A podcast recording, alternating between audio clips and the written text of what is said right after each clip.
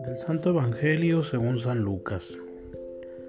En aquel tiempo un fariseo invitó a Jesús a comer con él. Jesús fue a la casa del fariseo y se sentó a la mesa. Una mujer de mala vida en aquella ciudad, cuando supo que Jesús iba a comer ese día en la casa del fariseo, tomó consigo un frasco de alabastro con perfume.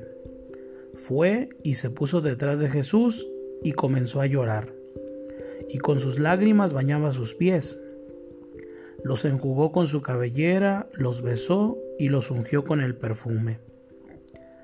Viendo esto, el fariseo que lo había invitado comenzó a pensar, si este hombre fuera profeta, sabría qué clase de mujer es la que lo está tocando, sabría que es una pecadora. Entonces Jesús le dijo, Simón, tengo algo que decirte. El fariseo contestó, Dímelo, maestro. Él le dijo, Dos hombres le debían dinero a un prestamista. Uno le debía 500 denarios y el otro 50. Como no tenían con qué pagarle, les perdonó la deuda a los dos. ¿Cuál de ellos lo amará más? Simón le respondió, supongo que aquel a quien se le perdonó más. Entonces Jesús le dijo, has juzgado bien. Luego señalando a la mujer, dijo a Simón, ¿ves a esta mujer? Entré a tu casa y tú no me ofreciste agua para los pies mientras que ella me los ha bañado con sus lágrimas y me los ha enjugado con sus cabellos.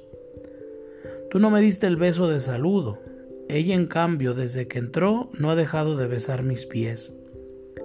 Tú no ungiste con aceite mi cabeza, ella en cambio me ha ungido los pies con perfume. Por lo cual yo te digo, sus pecados que son muchos le han quedado perdonados porque ha amado mucho. En cambio, al que poco se le perdona, poco ama. Luego le dijo a la mujer, tus pecados te han quedado perdonados. Los invitados empezaron a preguntarse a sí mismos, ¿quién es este que hasta los pecados perdona? Jesús le dijo a la mujer, tu fe te ha salvado, vete en paz. Palabra del Señor. Hoy Simón, fariseo, invita a comer a Jesús para llamar la atención de la gente.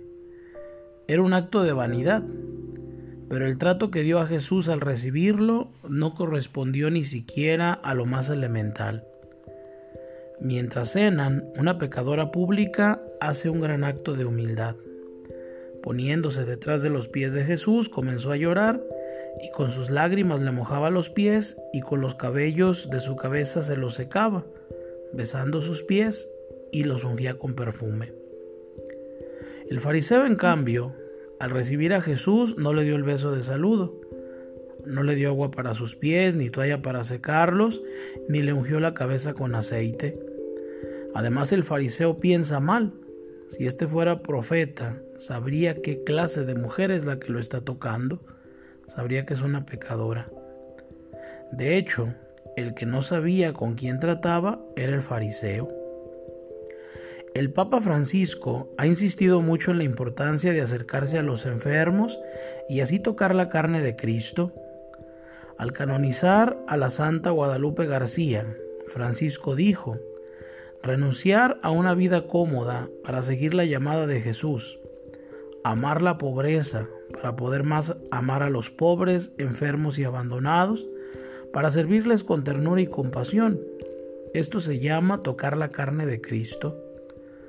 Los pobres abandonados, enfermos y los marginados son la carne de Cristo. Jesús tocaba a los enfermos y se dejaba tocar por ellos y por los pecadores. La pecadora del Evangelio tocó a Jesús y él estaba feliz viendo cómo se transformaba su corazón. Por eso le regaló la paz, recompensando su fe valiente. Tú, amigo, te acercas con amor para tocar la carne de Cristo en tanto que pasa junto a ti te necesitan? Si sabes hacerlo, tu recompensa será la paz con Dios, con los demás y contigo mismo.